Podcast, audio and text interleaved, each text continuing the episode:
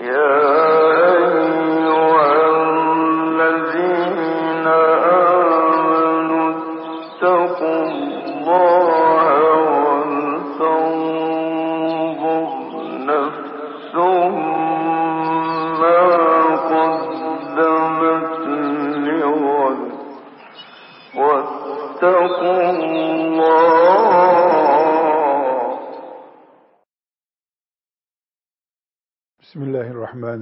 Elhamdülillahi Rabbil alemin ve sallallahu ve sellem ala seyyidina Muhammedin ve ala alihi ve sahbihi ecma'in. Müslümanın imanla ölüp Rabbinin huzuruna cennet adayı olarak cehennemden kurtulma umudu yüklü bir Müslüman olarak ulaşabilmesi için kendisini koruyarak yaşaması lazım maneviyatı diyebileceğimiz kalp dünyasını himaye etmesi lazım. Bu şüphesiz Allah'ın bütün emirlerine ve bütün yasaklarına uymakla mümkündür. Genel kaide budur. Allah'ın emirlerine uyan, Allah'ın razı olacağı şekilde yaşayan böyle olur deriz. Ama bunun ayrıntılarına girdiğimizde Müslüman bir insan özellikle nelere dikkat etmesi gerekir ki iman ile ölüp Rabbinin huzuruna e, iyi bir mümin olarak çıkabilsin. Bunu bilhassa tasavvuf erbabının lisanında kalple ilgili bir konu olarak ele alındığını görüyoruz. İmam Gazali rahmetullahi aleyh e, İhya Ulumuddin'de e, muhlikat ve munciyat diye bir başlık açıyor mesela. Muhlikat dediği kalbi helak eden, müminin e, hayatta erimesine neden olan, kalbinin kararmasına neden olan şeyler, münciyat da bunlardan kurtaran şeyler.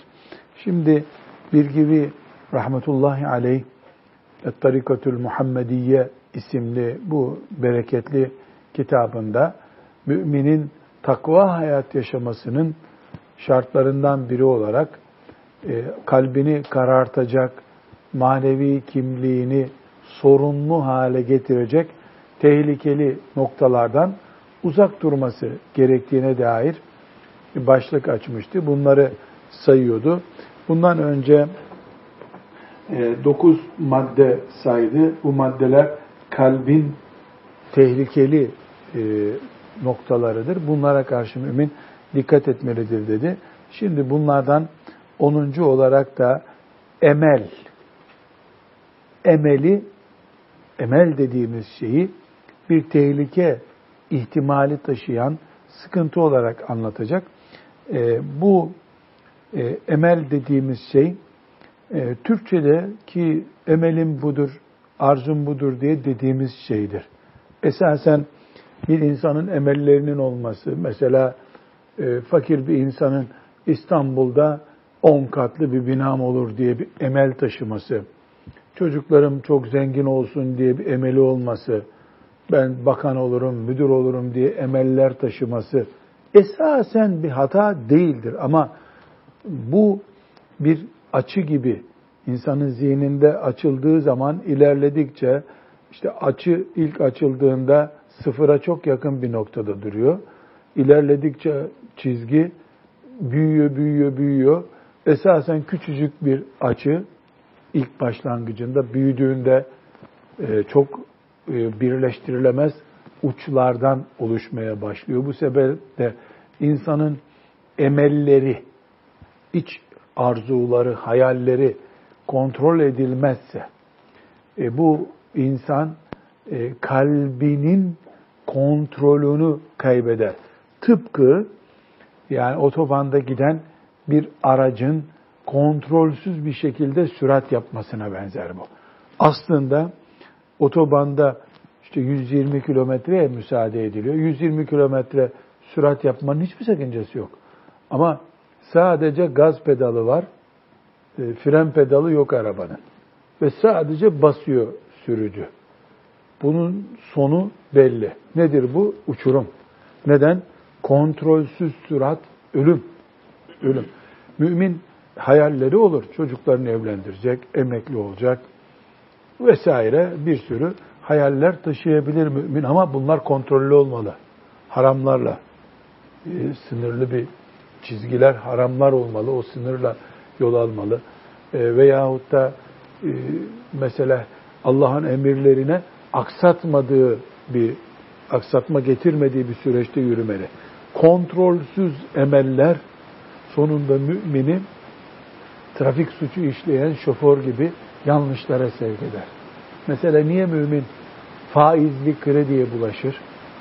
Çünkü bir daire emeli vardır. O daire emeli faizi bile ona çiğnettirir. Kontrolsüz sürat, kontrolsüz e, arzu bu.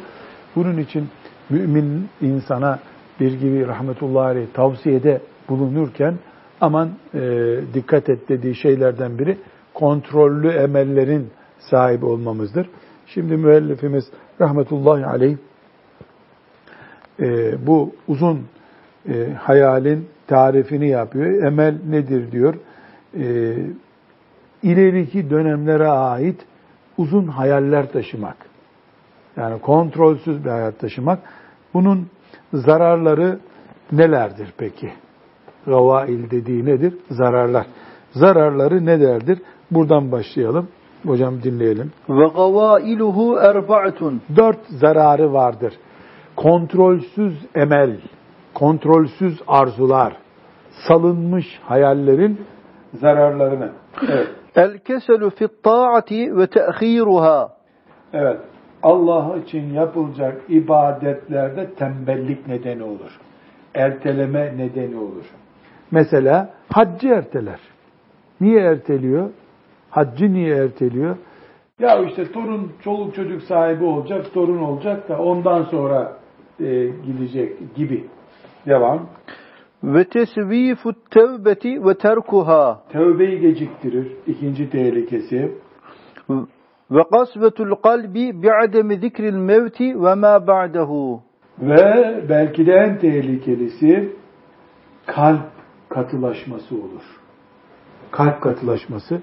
Ölüm hiç hatıra gelmez. Ölüm hatıra gelmeyince ahiret için bir şey yapmaya vakit bulamaz. Düşünemez onu. Bu sebeple Müslümanın kalbinin katılaşması nereden oluyor? Çünkü kalp yarın ölecekmiş gibi ahiret için çalışmayı gerektirecek kıvamda duramıyor bir türlü. Emel çok büyük. Dünya sevgisi, muhabbet istila etmiş. Vel hirsu ala cem'i dünya. Vel iştigali bihe anil ahireti ve bir dünyalık toplama kampanyasına başlar.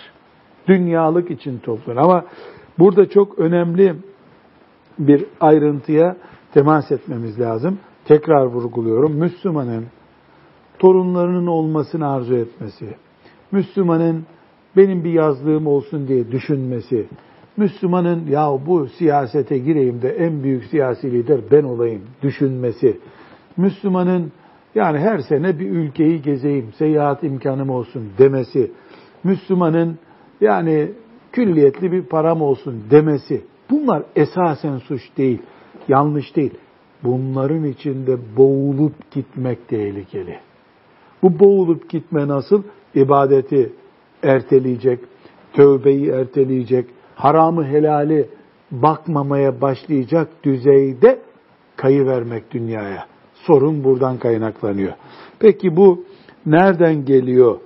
Emel duygusu, insanların bu arzuları nereden geliyor? Ona bir işareti var müellifimizin.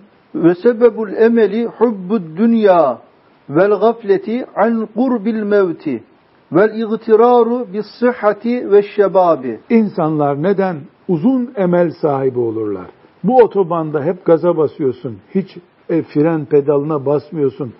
Neden böyle yaparlar? Üç şeye bağlı. Dünyayı aşırı sevmek, ölümü unutmak, sağlık ve gençliğe aldanmak. Sağlık hep var gibi. Gençlik hep kalacakmış gibi düşünüyorsun. Ölümü unutuyorsun. Bu da seni dünyanın kölesi yapıyor. Bunun için insanlar 220 aylık borçlara giriyorlar. 220 ay. bu nedir? İnsanın 220 dakika ömrü belli olmayan bir dünyada 220 ay takside niye girilir? Neden? 220 ay sonra tapun olsa ne olacak, olmasa ne olacak? Sen zaten hastane köşelerinde olacaksın o zaman. Olsun, olsun. Ahiret gözünün önünde değil. E, ölüm korkusu bir anlığına gidiyor. Sigorta, sağlık, e, ilaç bunlar ölümü kapattı zannediyor. Bunun bir tedavisi var mı? Evet. Ve emmel bevâki febil müdavemeti ala zikril mevti ve kurbihi ve meci'ihi bagteten ala gafletin ve enne sıhhate ve şebabe la yemna'uhu bel mevtu şebabi ekteru min mevti şuyuhi. Evet, burada bir gerçeği hatırlayacak. Nedir hatırlaması gereken gerçek? Ölümlü bir dünyadayız. Ölümlü dünya gerçeğini unutturan neyse onun açısından ticaretse ticaret, gençlikse gençlik, sağlıksa sağlık. Herkesin meşguliyeti olan bir şey var. Mesela babası e, siyasetçi olan, babası zengin olan, babasının forsu olan birisinin e, dalgınlık nedeni nedir? Babadan gelen o fors. O orayı tedavi etmeli. Ahireti unutturma nedeni olmaması için çalışması gerekiyor. Öbürününki nedir? Sesi güzeldir mesela. Mesela çok enteresan e, bir gün e, kalabalık bir konferansta birisi soru sordu. E, benim konferanstan önce güzel bir sesi olan hafız Kur'an okumuştu. Dedi ki hoca efendi bu anlattığınız İslamiyet'i sesi güzel hafızlarda niye görmüyoruz biz hiç dedi. Hiç cevap veremedim. Dondum kaldım. El hak e, eskiden beri bir sorundur bu. Halbuki Kur'an'dan en önce hafızların etkilenmesi lazım. Sesi güzel olan hafızın daha fazla etkilenmesi lazım. Çünkü başkaları etkileniyor, tövbe edip namaza başlıyor. E sen onu okuyorsun, aşırı okuduktan sonra namaza gitmiyorsun mesela. Yani hafızlar böyledir diye değil ama o Müslümanın dikkatini çekmiş bu demek ki. İzah ettim ben yani bu her şeyin bir fitnesi var. Sesi güzel olunca da şeytan onunla daha fazla ilgileniyor. Babam Allah selamet versin. Elinden yüzlerce hafız yetiştirdi. Sesi güzel oldu mu bir çocuğun onu böyle e, sanki hiçbir değeri yokmuş gibi tutardı. Bir gün dedim ki ya bu çocuk Kur'an okurken ağlıyorsun dedim. Talebelerinden biri için. Abdüssamed'in kopyasıydı çocuk. Sonra bozuldu sesi de. Yani 15 yaşlarındayken Abdülbasit Abdüssamed Kur'an okuyor zannediyordu. Onu da taklit ediyordu. Dedi ki şeytana bari ben yardım etmeyeyim onun için dedi. E bunu bir kenara not et.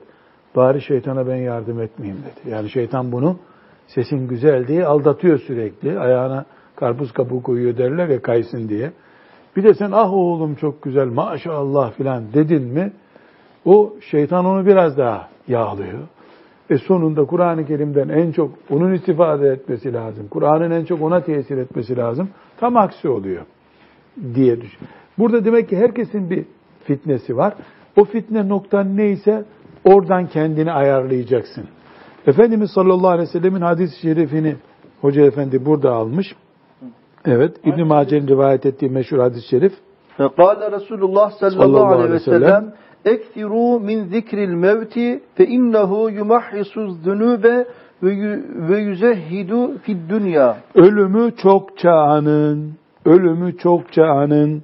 Çünkü o günahları temizler, dünyaya tenezzülü azaltır.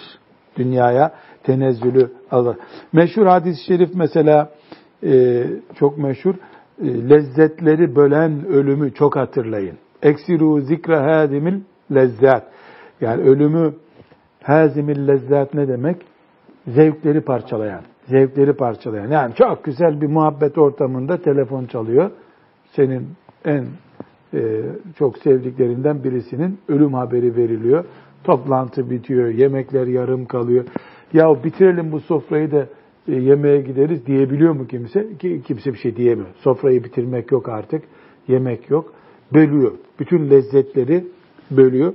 Ee, burada e, çok net bir şekilde anlaşılıyor ki Müslümanın kalbinde tuğlu emel denen yani uzun hayaller, uçsuz bucaksız projeler, çocukların yaptığı hayaller gibi hayaller kuran büyük yaşlı adamların e, bu durumu e, esasen ahirete gidişi zorlaştırıyor. Dünya cazip hale geliyor. Dünya cazip hale gelince aslında bir değeri olmayan dünya çok değerli olan cennetin yerini alıyor o insanın gözünde. O bunu fark edemiyor tabi. Peki ne oluyor o zaman? Sabah namazına kalkmamak onun için bir sorun olmuyor. Sonra kılarız düşünüyor. E allah Teala e, mesela anneye babaya asi olan evlada azap edeceğim diyor. Cennete girmesi zor diyor. Ama o sırf e, işte filan arkadaşıyla filan yazlıkta duracak diye hastanedeki annesini bırakıp gidiyor. Maazallah. Ya hastanede yatan ana bırakılıp da tatile gidilir mi? E gidiyor. Niye gidiyor? Tatil onun için bir yıl beklediği bir puttu. Yani bu e, emri bil maruf da olsa aynı şey geçerlidir burada. Farz ibadet hariç. Cuma namazına gidebilirsin anneni hastanede bırakıp. Öbür türlü hastanenin mescidinde kılacaksın öğle namazını. Annen orada mesela yanında beklenmesi gereken bir hasta değildir. Ayağı kırıktır, alçıya alınmıştır. Onun yanında beklemezsin. Ama orada kanser tedavisi gören mesela bir anne orada duruyor, sen arkadaşlarla tatile gidiyorsun. Hayır, şehir camisine bile gitme, hastanenin mescidinde namaz kıl. Annen çünkü gün sayıyor. Abimi bıraktım oraya. Abin kendisi için bekliyor, senin için beklemiyor. Hemşire değil ki abin hemşire bıraktım diyorsun. Yani bir örnek veriyoruz. Tuğlu emel ne yapıyor yani uzun hayalcilik. Hayallerine tapınan insan tablosu ortaya çıkarıyor. Bu da ne yapıyor? Allahu Teala katında müminin mahcup olacağı bir duruma düşürüyor. Ee, İmam bir gibi rahmetullahi aleyh bunu kalp afetlerinden biri olarak karşımıza çıkarıyor. Bir başka 11. kalp afeti de tamahkarlıktır. Tamah da tehlikeli bir hastalıktır. Tamah e, bir tür o da e, yani bu e, emel emele benzer bir şey. Çok uzun hayaller peşinde olmak. Burada e, 197. sayfada hocam e, Müslümanın kurduğu hayallerin e, nasıl dengeleneceğini yani şimdi dedik ki emel haram değil aslında. Benim tamahım tamah ediyorum. Neye tamah ediyorum? Çocuğum iyi bir iş sahibi olsun. E, tamah ediyorum ki yani bir kira vermeyeyim. Şöyle geniş bir dairem olsun. Tamah ediyorum ki çocuğum kimseye e, minnet etmeden düğününü yapayım. Mobilyasını ben alayım da çocuğum taksit ödemesin. Bunlarda bir suç var mı? Şeriatımız bunları yasak ediyor mu? Hayır, yasak etmiyor. Yasak ettiği nedir? Bunları bunların içinde boğulup gitmektir. Çocuğun taksidini ödemek için faize bulaşmak. Yasak olan bu. Şimdi burada bir gibi rahmetullahi aleyh ölçüler veriyor. Bu verdiği ölçülerde e, ne yaparsam ben beni şerre mi götürüyor bu hayallerim? Tamam şerre mi götürüyor? Hayırda mı kalıyorum? Bunu test edebilirim. Aksi takdirde her aklıma gelen kabahat olsa ulan bize cennet kapandı o zaman. Bin tane hayal görüyorum ben. E, evlenmek istedim o suç. E, daire almak istedim o suç. Böyle bir çıkmaz yolda değiliz. Dinimiz bizi böyle bir çıkmaz yolda boğulun gidin demiyor. Bir dengede olun diyor. O dengede dört tane ölçü veriyor. Bu ölçüler çok önemli. Devam edelim. Bir. El evvelu e, arzuhu ale şer'i. Bu hayalimiz, tamamımız nedir? Onu şeriata tart. Nedir şeriat? E, çocuğumun evlenmesi. Şeriatta böyle bir şey var mı? Var. Sakıncası yok bunun. Sakıncası yok. Peki, çocuğumu evlendirmek istiyorum ama e, süt kardeşiyle evlendirmek istiyorum. Var mı şeriatta böyle bir şey? Yok. O yanlış oldu. Çocuğu evlendirmek istiyorum ama çocuk e, yani e, haram işleyecek bir düğün yapmak istiyor. Şeriatta o yok. Yani yaptığım işi tartacağım terazim şeriatımdır benim. İslam'ımdır. Bitti. Şeriatıma uygunsa ondan beni Allah mesul tutmaz. Hayalim dir diye suçlu değilim ben. Nerede suçlu olurum? Bunu hiç şeriat yokmuş gibi, ilmihal kitabım yokmuş gibi yaptığım zaman kaydım gittim demektir. İki, arduhu ala alimin min ulemâil ahireti. Hmm. Bu cümle önemli. Arduhu ala alimin min ulemâil ahireti. Bunu ahiret alimlerinden birine sor bu işi. Ahiret alimlerinden birine sor. Peki Talha hocam ahiret alimlerinden birine sormak için Eyüp'te kabristanlığa mı gitsek? Oradan Zembilli Ali Efendi'nin kabrini açıp Ali Efendi biz şu işi yapacağız. Sana arz etmemizi söyledi bir gibi. Bunu mu kastediyor? Ahirete gitmiş alimlere mi sorun diyor? Hayır. Ha ne diyor? Çok insaflı bir şekilde ta 450 sene önce bir gibi bu kitabı ya. 450 sene oldu değil mi hemen hemen? 450 sene önce alimleri ikiye ayırıyor. Ahiret kafalı alimler, dünya kafalı alimler. Koltuğunu putu edinmiş maaşından başka derdi olmayan, sen yandın gittin ne bileyim benimle ilgili bir görev değil diyen alim, alimdir ona bir itiraz yok. Sarığı da büyüktür, makamı büyüktür, maaşı derindir. Ama dünya alimi o. Ona sorarsan kendisi gibi bir kafayla seni yürütecek o. Ahiret alemine sorarsan, karşısında oturdun mu ahiret aleminin, Allah buna ne diyor onu diyecek sana, dert etmeyecek. Bu ahiret alemi nasıl belli olur? Yani alnında yazmıyor herhalde ahiretlidir dikkat edin diye. Nerede? Önüne bir devlet başkanı da oturup soru sorsa, bir fakir de soru sorsa onun cevabı aynı. Adama göre değil, şeriata göre cevabı.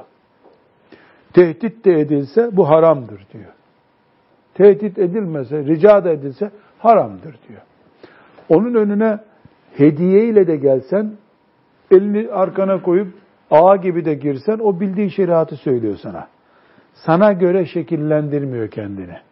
Şeriatına göre şekilli o. Üç kişi onu kınıyor. Hiç duymuyor. Tenkit ediyorlar. Hiçbir şey yokmuş gibi devam ediyor taltif ediyorlar, yağ yakıyorlar, maşallah nasıl diyor, onu da duymuyor. Çünkü duyduğu tek şey var, allah Teala'nın şeriatıdır o. Ahiret alimi. İmam Gazali, e, bir gibiden de önce yaşayan, bir 400 senelik aralarında daha da fazla zaman var. Gazali bile, bu deyim zaten Gazali'ye ait. Ahiret alimi ifadesi, İhya-i Ulumuddin'in ilk e, girişindeki ilim babına ait bir kavramdır.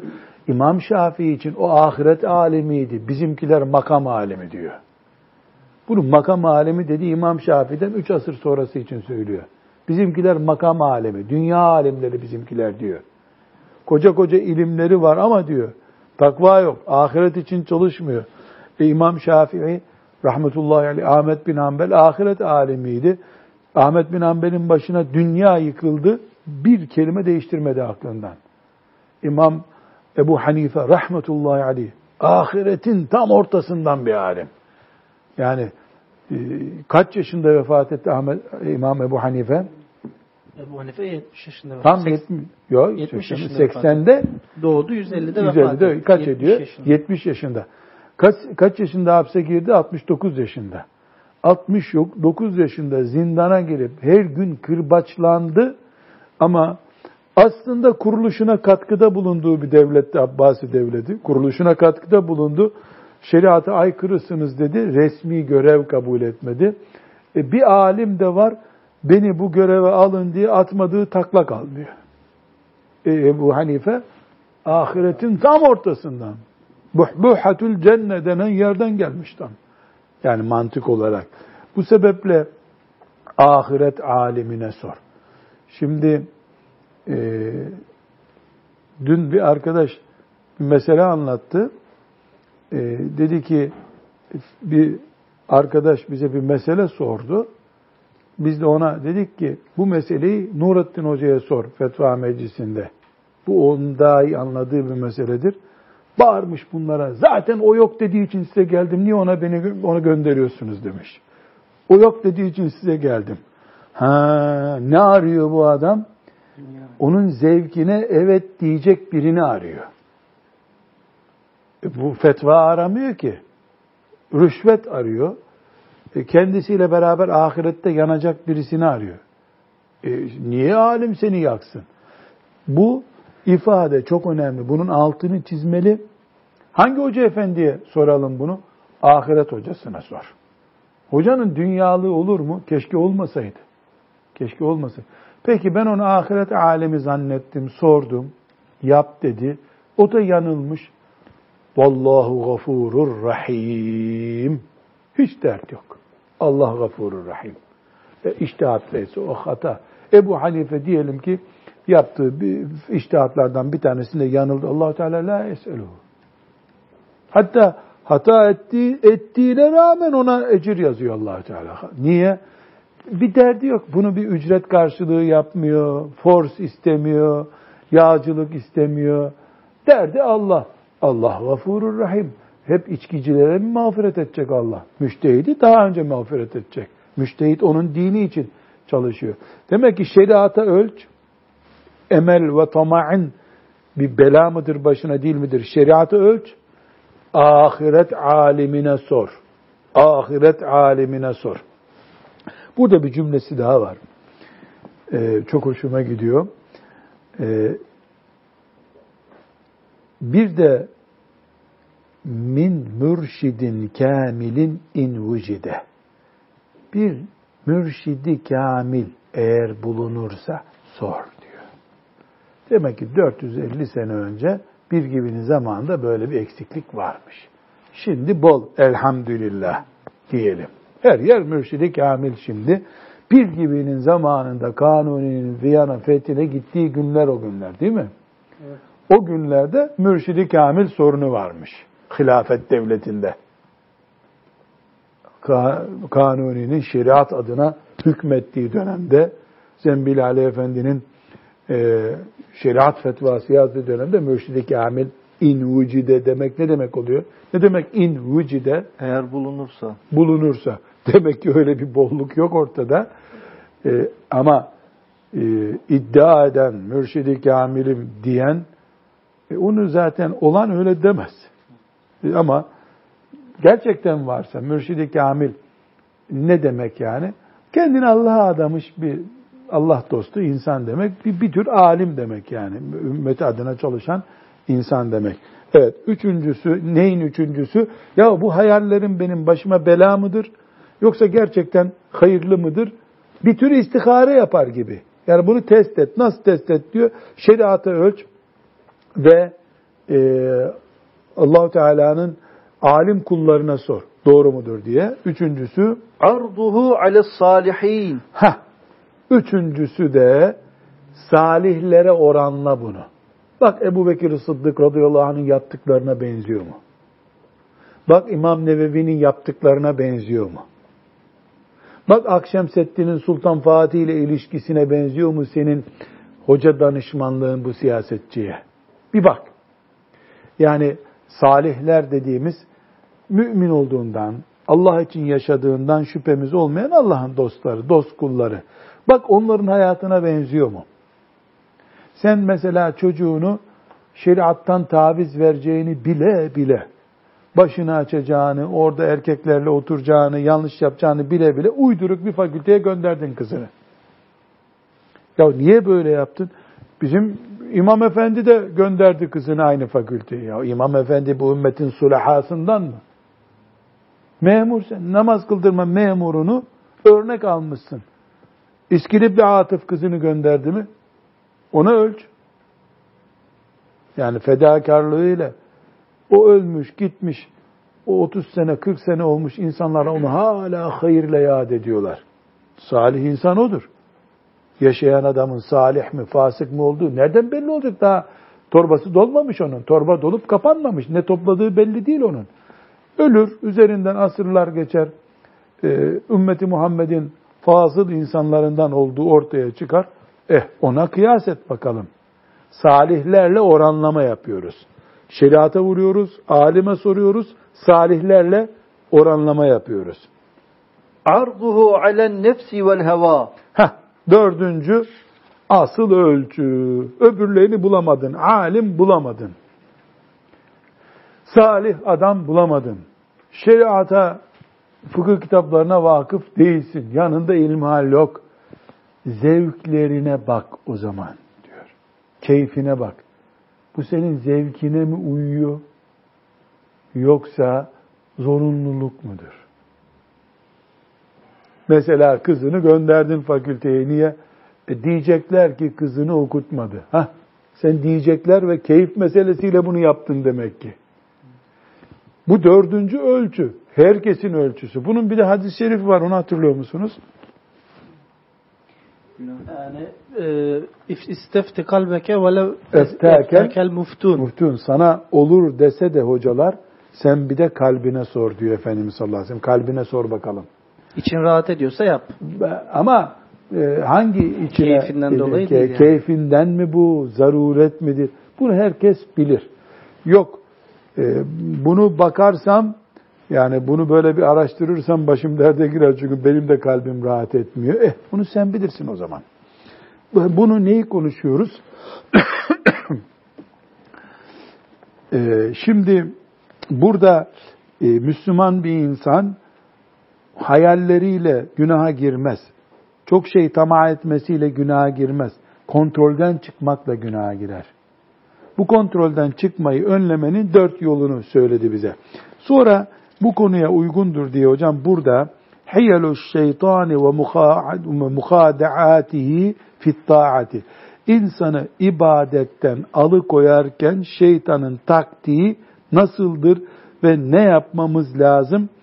Bunu bize öğretmeye çalışıyor. Ee, bunu okuyalım hocam.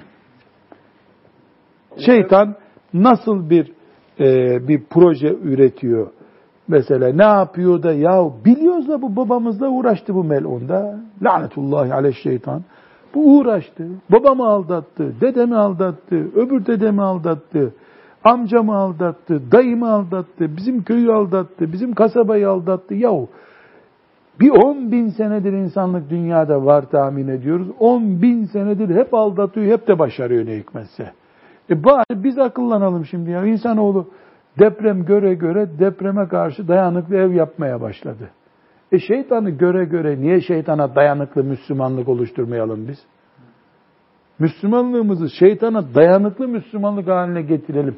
Bunu bir gibi rahmetullahi aleyh şeytan projeleri üzerinde birkaç madde sayıyor. Özetle bunları okuyalım hocam. Evveluha en yenhahu anha. Ha, şeytanın ilk işi ibadet yapma. Müslümanlığını öne çıkarma. İlk hamlesi budur şeytanın. Bunu yapmaya çalışır. Eğer becerirse battın zaten. Bırak namazı sen daha gençsin dedi. Sen de fark edemeden tamam dedin. Bir şeytan öne geçti. Ondan sonra sen onun peşinden o önden artık. Ama olmadı. Vay mel'un sen bana nasıl ibaret yapma dersin. Dedin fiiliyatınla tabii. Şeytan kimseyle böyle konuşmuyor. Baktı ki şeytanla bu sağlam kaya çıktı. Bu sefer ne yapıyor? Sümme ye'muruhu bittesvifi. Sonra erteleme hastalığını sana aşılamaya çalışıyor. Sonra, sonra. Sonra diye kutsal bir kelime çıkarıyor senin. Sonra. Acele etme. Acele etmeyeceksin. Şöyle otura otura yaparsın bu işi diyor. Şöyle şimdi çok sıkışık sonra rahat kılarsın. 3 saat var diye rahat kılarsın diye seni erteliyor. Sonra 2 saat rahat kılarsın. 1 saat kaldı rahat kılarsın. 20 dakika kaldı rahat kılarsın. E 5 dakika kaldı nasıl öğleyi rahat kılacaksın? Battı öyle. Önce ne demişti? Sen öyle kılma demişti. Ne kılmamasıyla yemeğini yedim öğleninde namazını nasıl kılmam desen o mağlup oluyor. Ha sonra kılarız dedin mi o öne geçiyor. O sonrayı da becerip oynatıyor. Bunu da sonra yine buna rağmen beş dakika kala oy ne yaptık biz namaz gidiyor dediğin misal namazı misal olarak konuşuyoruz. Sonra ne yapıyor? Sümme ye'muruhu bil aceleti. Sonra ne yapıyor? Çabuk bitir bu işi diyor. Çabuk bitir. Çünkü oturup o beş dakikada da dört rekat güzel bir farz kılsan gene kabul edecek onu Allah. Bir dakika kala son vaktine kadar kılsan kabul edecek. Bu sefer paldır küldür bir namaz kıldırıyor sana. Teadili erken yok. Bunu sadece namazda örnek veriyorsun. Zannedilecek Allah'a ibadet namazdır. E çocuk yetiştirmek de böyle. Kadın hamile kalmadan eğitime başla diyor şeriat. Hamilelikte itibaren başlasın. E hamilelikte başlatmıyorsun. Ondan sonra iki yaşında başlatacaksın. iki yaşında başlatamıyorsun. Ha dört ha beş yaşı 10 yaşına geliyor. 10 senedir vermediğin şeyleri bu sefer vermeye kalkıyorsun. 10 senelik birikimi 10 günlük bir kampta ver bu çocuğa diyor sana. Bu sefer ağaç gibi büyümesi gereken bir çocuk ot gibi çürüyüp gidiyor bakıyorsun. Ot gibi çürütüyor onu. Bu şeytanın kaçıncı numaralı taktiği? Üçüncü taktiği. Önce ne yaptıydı? Bırak bu işi dediydi. Bırakmadıysan sonra yaparsın diyor. Sonra da da kandıramadıysa seni yuvarla gitsin bu işi diyor. Yuvarlıyorsun. Sonra ne oluyor? Sümme ye'muruhu bi itmamil ameli ma'al muraati. Evet. Sonra bunu madem acelede yapmıyorsun, madem lafımı dinlemedin ama filan işi unutma ha. O işi de yapmamıştın diyor. Seni namaza durduruyor. Dükkandaki bütün unuttuğun şeyleri hatırlatıyor sana. Yani başka başka işler e, derler ki adamın biri e, büyük bir malı nereye koyduğunu unutmuş. Bir alime gitmiş. İşte giderler ya cincilere bulmak için. O da o niyetle gitmiş. Adam demiş buna ben onları bulurum ama demiş şartım var. Nedir? Dünyadaki en güzel gusül abdestini alacaksın. Çok sonra güzel bir abdest alacaksın. Yüzünü kapatıp tefekkür içinde iki rekat namaz kılacaksın. O namazda Allah'tan başkası olmayacak. Bir saniye dünyayı düşünürsen bulmam sana bunu demiş. Bunu yaparım ya demiş yeter ki sen bul. Yap gel demiş. Adam bir daha uğramamış hocaya. Niye? Namazın birinci rekatında nereye koyduğunu hatırlamış parayı. Yani, Bu yani amelle birlikte yani ameli yaparken onu bağlantılı şeylerle bir araya getiriyor. Riyakarlık yaparak bu işi yaptırmaya çalışıyor. Sadece riya çeşitlerinden biri. Yani seni başka direkt Allah'ın huzurunda namaz kılacak yerde seni bin tane bağlantıyla o namaza sokuyor. Bakıyor engelleyemedi, ertelemedi, yuvarlattıramadı sana. Başka şeyler, insanlar yani Ahmet ne diyecek, Mehmet ne diyecek, güzel yaptım, çirkin, kafanı dolduruyor. Dolu kafayla da o ibadeti yapamıyorsun sen aslında. Yapsan da parayı koyduğun yeri hatırlıyorsun. Bırakıp gitmiş namazdan nasıl olsa bulduk parayı diye hoca ekmeğe karak kalmamış bir daha. Bunu da atlatırsa ne yapıyor? Sümme yuvakki'uhu fil ucubi. Yuki'uhu fil ucubi. Yuki'uhu fil ucubi. Sonra tutuyor onu ucub hastalığına düşürüyor. Bu hastalık bir kanser çeşididir. Manevi kanser. Ucub tasavvuf kitaplarının ana konularından biri. Gazali'nin ihyasının doya doya anlattığı bir konu. E, ucub insanın Allah için yaptığı bir şeye full puan vermesidir. Kendi çalışıyor, kendi oynuyor, kendi puan veriyor. Sonra kendi da. oynuyor, kendi puan veriyor. Mesela hacdan geliyor. Ne demesi lazım mümin haçtan gelince? Rabbim kabul et. Kim bilir yanlış yaptım sen mağfiret et. Sorulduğunda da yani hocaların bana tembih ettiğini yaptım. Rabbimin mağfiretine, affına kaldı. O kabul ederse dua edin Rabbim kabul etsin den. Ama bir de düşün geliyor diyor ki bir hac yaptık ki eh be, eh be. Hac, hac, hac. Araplar hac görsün be. Hele o Endonezyalılar var ya, onlara göre biz beş haç yaptık sayılı. Beh be! Kaymak tarif ediyor zannedersin. Allah için yaptığın şeyin sevabını sen tartıyorsun. Be yapıyorsun ya bu yaptığın gitti. Bunun adı ucubu hastalığıdır. Bu bir hastalık çeşididir. Mümin ee, bu namazdan sonra bir çay hak ettik. Getirin bir çayla caminin önünde. E, bu namazdan sonra bir çay içilir artık. Maazallah namazdan sonra Efendimiz sallallahu aleyhi ve sellem Esselamu aleyküm ve rahmetullah. Esselamu aleyküm ve rahmetullah'tan sonra ne yaptı? Estağfurullah. Estağfurullah. Estağfurullah. Düşünüp tefekkür ettiğinde insanın aklı duruyor. Dört rekat namaz kılıyorsun Resulullah'ın mescidinde. Kainatın efendisisin. O namazı senden iyi kılan melek yok bu kainatta, melek. Tam Allah'ın razı olduğu şekilde kıldın. Arkandaki cemaat de sağdan soldan toplanmışlar değil. Ebu Bekirler, Ömerler radıyallahu anhum. Ve namazdan sonra kabahat işlemiş gibi estağfurullah, estağfurullah, estağfurullah diyorsun. Affet ya Rabbi diyorsun. Neyi affettiriyoruz?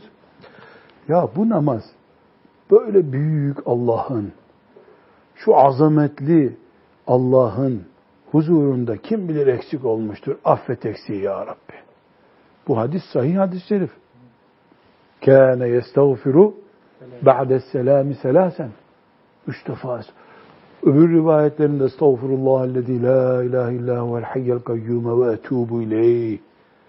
İbadetten sonra mümin estağfurullah ya Rabbi bir iddiam yok kabul buyurursan kabuldür. Değilse yandık. Demesi gerekirken bir namaz kıldırdı imam, yeni imam. Meh maşallah ya, maşallah be. Maşallah ya. Kabe imam olacak adammış bu. Nereden anladın? Kalbini mi yardın? İmam Efendimiz güzel, Allah razı olsun. Dilerim Rabbim kabul etmiştir. Bu havada olmak lazım. Be, yaptın mı? Melekler de yapıyor böyle bu hareket. Be be. Mübarek kaymak tarif ediyor sanki. Bu ucup işte. Şeytan önce ne diyor? Yapma bu ibadeti diyor. Çalışma, cihad etme. Neyse artık. İlla namaz değil. Baktı ki dinlemiyorsun. Sonra yaparsın diyor. Baktı gene dinlemiyorsun. Yuvarla gitsin diyor. Gene dinlemiyorsun. Riya, takıntı, başka şeyler bulaştırıyor. Yine dinlemedin. Ulan sana bir laf geçiremiyor. Ucup getiriyor. Nasıl olsa ucup silip süpürüyor. Kıyamet günü bir mümin Rabbin huzuruna çıkıp getirin melekler. Neredeydi o benim namazlar? O haccı da getirin ya. Getirin ya Müslümanlar bir hac görsün diyebilir mi? Nauzu billahi teala. Bunu diyemez. Dünyada da demez aslında mümin. İman eden bunu demez. Ama vücut bir hastalık bulaşıyor işte. Çok güzeldi.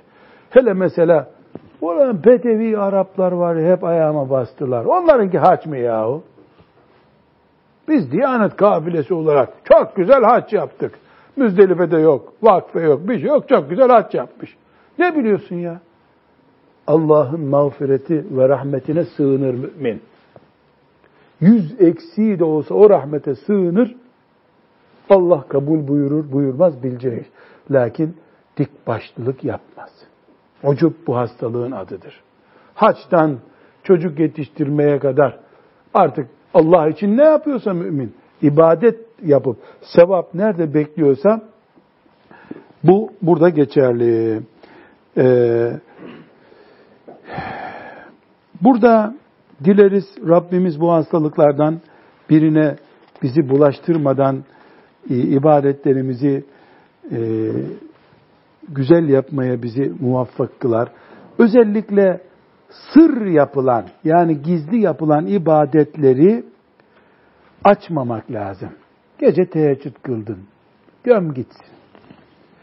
Ama Ramazan-ı Şerif'te oruç tutuyor. Bütün Müslümanlar oruçlu. Bu oruç sırdır. Söylemem iftar ettiğimi. Diyecek halin yok herhalde. Ulan iftar etmediysen oruç tutmadın demektir. Bu bir riya aslında. Yani Ramazan'da biz iftar ettiğimizi söyleyemeyiz. Ailece gizli kalsın. Öyle şey olur mu? Cuma namazına gitmem. Niye riya olmasın? Sen şeytan ters köşeden yakalamış seni bu sefer. Yani cuma namazını böyle üstelik sarığını sararak, güzel kokunu sürünerek, en ön safta, çünkü cuma namazı zaten Müslüman olduğunun belgesi senin. Onu gizledin mi Müslümanlığını gizlersin. Müslümanlığını niye gizleyeceksin? Sabah namazına gittiğini kimseye söylemiyor. Niye? Sabah namazına gittiğini herkes görsün ki cenazene geldiklerinde vallahi münafık değildi. Billahi münafık değildi. Çünkü Resulullah sallallahu aleyhi ve sellem sabah namazına gelenler münafık değil demişti.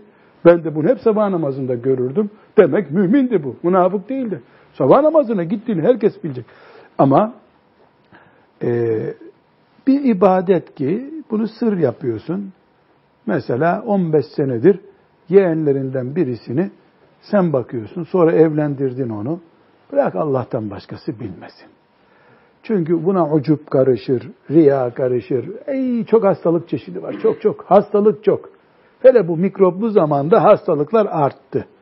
Her hastalık bir hastalık daha üretiyor. Onu gizleriz. Ama şeriatımıza e, güç katacak şeyleri mesela e, sülalede hiç kimse e, yeğenleriyle ilgilenmiyor. E bu ne rezilliktir ya. allah Teala fakirlerle ilgilenin diyor. Laf söylüyorsun dinlemiyorlar. Hasan Hoca da yeğenlerimden birini evlat gibi alıp bakayım ben dedi. Ondan sonra bunu da kalktı söyledi. Bu yeğenime sahip çıkıyorum haberiniz olsun dedi. Allah da biliyor ki bunun derdi kendini reklamı değil. Yani öbür abisi de öbür kardeşi de öbür yeğenini alsın da bu çocukları sokağa düşürmeyelim düşünüyor. Bu bir reklam zaruretidir. Bazen fıkıhta özellikle buna söyleniyor. Eğer onun teşhiri yani açıklaması ibadet reklamı olacaksa e, fitneyi önleyecekse tam aksine bu çocuk bu parayı nereden buluyor? Çalıyor mu acaba? Dedirtmeyecek. Amcası sahip, bir prestij sahibi olacak çocuk. Hah, o zaman söylemekte de fayda var. Burada hocam e, ve bil cümleti el ihfa'u fil ibadat diye bir kural getirmiş. Bunu izah ediyor. Bunu okuyalım hocam. Ve bil cümleti el ihfa'u fil fil ibadati la yelzemu izharuha efdalu minel izhari. Evet. Yani ibadette e, açıklanması gerekmiyorsa bunu açıklamamak eftal olandır. Dediğim gibi teheccüd kıldın kılmadın kime ne yani teheccüdle ilgili bir şey konuşmamak lazım. Yani insan e, bunu yapmamalı ama şu olabilir. Şimdi mesela Talha hocamız e, teheccüd kılıyor. Allah kabul etsin. Burada da 20 tane talebesi var. Teheccüd kılarsa onlar da bunu taklit edecekler. Değil mi Salih Hocam? Şimdi niye? Talha Hoca'yı çok seviyorlar. O kılmadığı için de teheccüd demek ki talebeye lazım değil. Arapça talebesi kılması da olur düşünüyorlar. Ara sıra Talha Hoca'nın çocuklar bugün dersi kısa tutalım, teheccüd beni yoruyor biraz deyip yani siz de kılın demesi eğer bu arada şeytan çocuklar İmam Gazali ile ölçmeye başlayacak seni şimdi anlayacaklar ki bu asırda Gazali sensin demiyorsa kalbine onu bu noktadan yakalamıyorsa bu bir eğitim çeşidi. Çünkü talebeler nasıl olsa nafile de ilgilenmeyecekler onlar. Ama hocaları kaçırmıyor görürse taklit edecekler onu. Böylece onlar da bir sünneti ihya edecekler. Burada bir pozisyon kollaması olur. Bu pozisyonu kollamak herkesin takvası ile ilgili bir mesele. Bunu söylüyoruz. Peki hocam bu talacayı şeytan e, öyle bir vesveseyle yakalarsa onun yapması gerekir mi? O gün bırakacak onu. Kendini tanır o. Kendini tanır.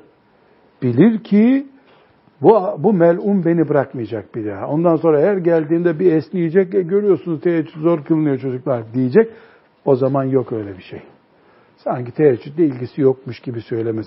Çünkü onlara eğitim vermesi ikinci konu, asıl konu Allah'ın huzurunda kendisini kurtarmak. O nafile kendini cehennemden kurtarman farz. Devam edelim hocam. İlla inde teyakkuni bi sıdkı ta'limi vel iktidai. Bu bahsettiğim şey yani iyice biliyorsa ki e, bu bir eğitim olacak ve beni fitneye düşürmeyecek. O zaman ne yapıyor? El izharu bunu ilan etmesi. Talha Hoca örneği iyi oldu herhalde değil mi? E, bunu anlamamız lazım. Burada e, müellifimiz e, bir örnek e, üzerinden, haya örneği üzerinden yola çıkıyor. E, bu haya meselesine e, temas edeceğiz de şöyle bir e, sıkıntımız var. Haya Efendimiz sallallahu aleyhi ve sellem imandandır diyor. Bu zamandasa haya mesela bir beyefendi çocuk için kız gibi diyorlar. Yani ay kız gibi utanıyor konuşmaya. Hayasızlık fazilet haline geldi. Burada müellifimiz rahmetullahi aleyh e, haya ile ilgili bir bölüm açıyor. Bunu inşallah ileride daha geniş bir şekilde bir yerden okuruz diye bu bir givinin üstüne taşırız diye bu erteliyoruz ama haya ile ilgili bir notu var. O not çok dikkatimi çekti. Ve emmel hayâ'u ve emmel hayâ'u minel mendubati ve süneni vel vacibati femezmûmun cidden. Ve yüsemmâ aczen ve da'fen ve hûren. كمن يستحيي من الوعظ والأمر بالمعروف والنهي عن المنكر والإمامة والأذان ونحوها فالقوي yu'sirul hayâ'e minallahi teâlâ alel hayâ'i minennâs. Bu önemli ayrıntı. Allahu Teala'nın emirleri olan sünnetlerden, mendubattan, vaciplerden utanıyor olmak çirkin bir şeydir. Bir yerde Allah için söylenecek bir sözü, emri bil marufi, nehyanil münkeri yapmamak çirkindir. İmamlık yapmak gerekiyor, imamlık yapmaya utanıyor. Ezan oku, kâhmet yap diyorsun, utanıyor. O pısırıklık oluyor. Bu nedir? Pısırıklıktır. Bu utanılacak bir şeydir diyor. Çünkü gerçek güçlü insan Allah'tan haya eder, başkasından haya etmez insandır. Diyor. Bu notu çok önemli. Ee, burada e, riyaya e, bulaşmaktan, e, riyayı e, bir afet olarak görmekten söz edince e, bir önemli not düşmüş. E, biz ihlası umarak yani sırf Allah için mesela ne diyoruz? Haya Allah'tan olur. Allah'ın dışında kimden utanacağım ben ya? O da benim gibi beşer. Bunun yararı nedir diyor? Bunun yararı Allahu Teala'nın rızasıdır. Allah'tan başkasını takmamak Allah'ın rızasını kazanmaktır. Dolayısıyla biz utanmayı bile Allah ile ilgili bir konu haline getirdiğimiz zaman Rabbimizin rızasını kazanıyoruz. Aslında Allah'tan utanır gibi, sanki Allah'tan utanır gibi, kullardan utanırsak bu dünya sevgisinin içimizde put olduğunu gösteriyor. Çünkü kuldan niye utanıyorsun? Kulun elindeki bakışlardan, nefretten etkileniyorsun. Kul bana ne der acaba diye bir tereddüt içinde oluyorsun. Bunların hepsi bir tür iman zafiyetidir. Bu utanma seni yarın namazı da ihmal etmeye götürür. Burada sık sık derslerde örnek veriyoruz. Belki e, yani meclisimizden uzak yani böyle bir şey yoktur da denebilir. Mesela evimize misafir geliyor. İlk defa e, görüşüyoruz ya da akraba ile uzun senelerdir görüşmemiştik. Baktık ezan okunduğu halde e, hiç adamların böyle abdest alıp namaz kılmaya niyetleri yok. E biz namaz kılacağız. E hanım kapıya vuruyor. E, ne yapacaksınız diyor. Ya adamlar kalkmadı şimdi. Kalk nasıl diyeceğiz bunlara? Yani namaz vakti geldi. Mesela akşam ezanı oldu. Dar vakit. Nasıl nasıl diyeceğiz biz namaz kılacağımızı? Bunlar gavur mu? Yok. Bayramlaşmaya geldiler. E gavur değil. E ben namaz kılacağım. Onlar kılmıyor, kılmasın. Biz namaz kılacağız. Ya bu köşede beklersiniz ya beraber namaz kılarız. E bu kalk git anlamına geliyor. Çok güzel olur. Kalksın gitsin. Bir de böyle bir yerde ikaz edince bir uyarıyla karşılaştım. Yanlış dediler bu uyarın senin. Niye dedim? E, mesela başımıza geldi bizim dedi. Kız istemeye gitti, gelmişlerdi dedi. Düşünebiliyor musun? Kızını istemeye gelmişler ailece. Namaz vaktinde kalkmıyorlar, namazı kılmıyorlar, bunların kılmasını önemsemiyorlar. Bunlar da onlara bir şey demeye çekiniyor. Böyle bir aileye de kız verecek. Böyle bir aileye kız verecekler. Dedim haklısınız. Size söyleyecek bir sözüm yok. Dedim kusura bakmayın. Selamun aleyküm. Rabbim e, bizi Kur'an ehli yaptı. Elhamdülillah Kur'an'a iman eden kullarından olduk. Hakkını vermek diye bir derdimiz olsun inşallah. Rabbim lütfetsin, ihsan etsin. Şimdi bir başka kalp hastalığı kibre geldik. Dileriz onu anlayacak şekilde okuruz. Ve sallallahu ve sellem ala seyyidina Muhammed ve ala alihi ve sahbihi ecma'in. Velhamdülillahi Rabbil alemin. يا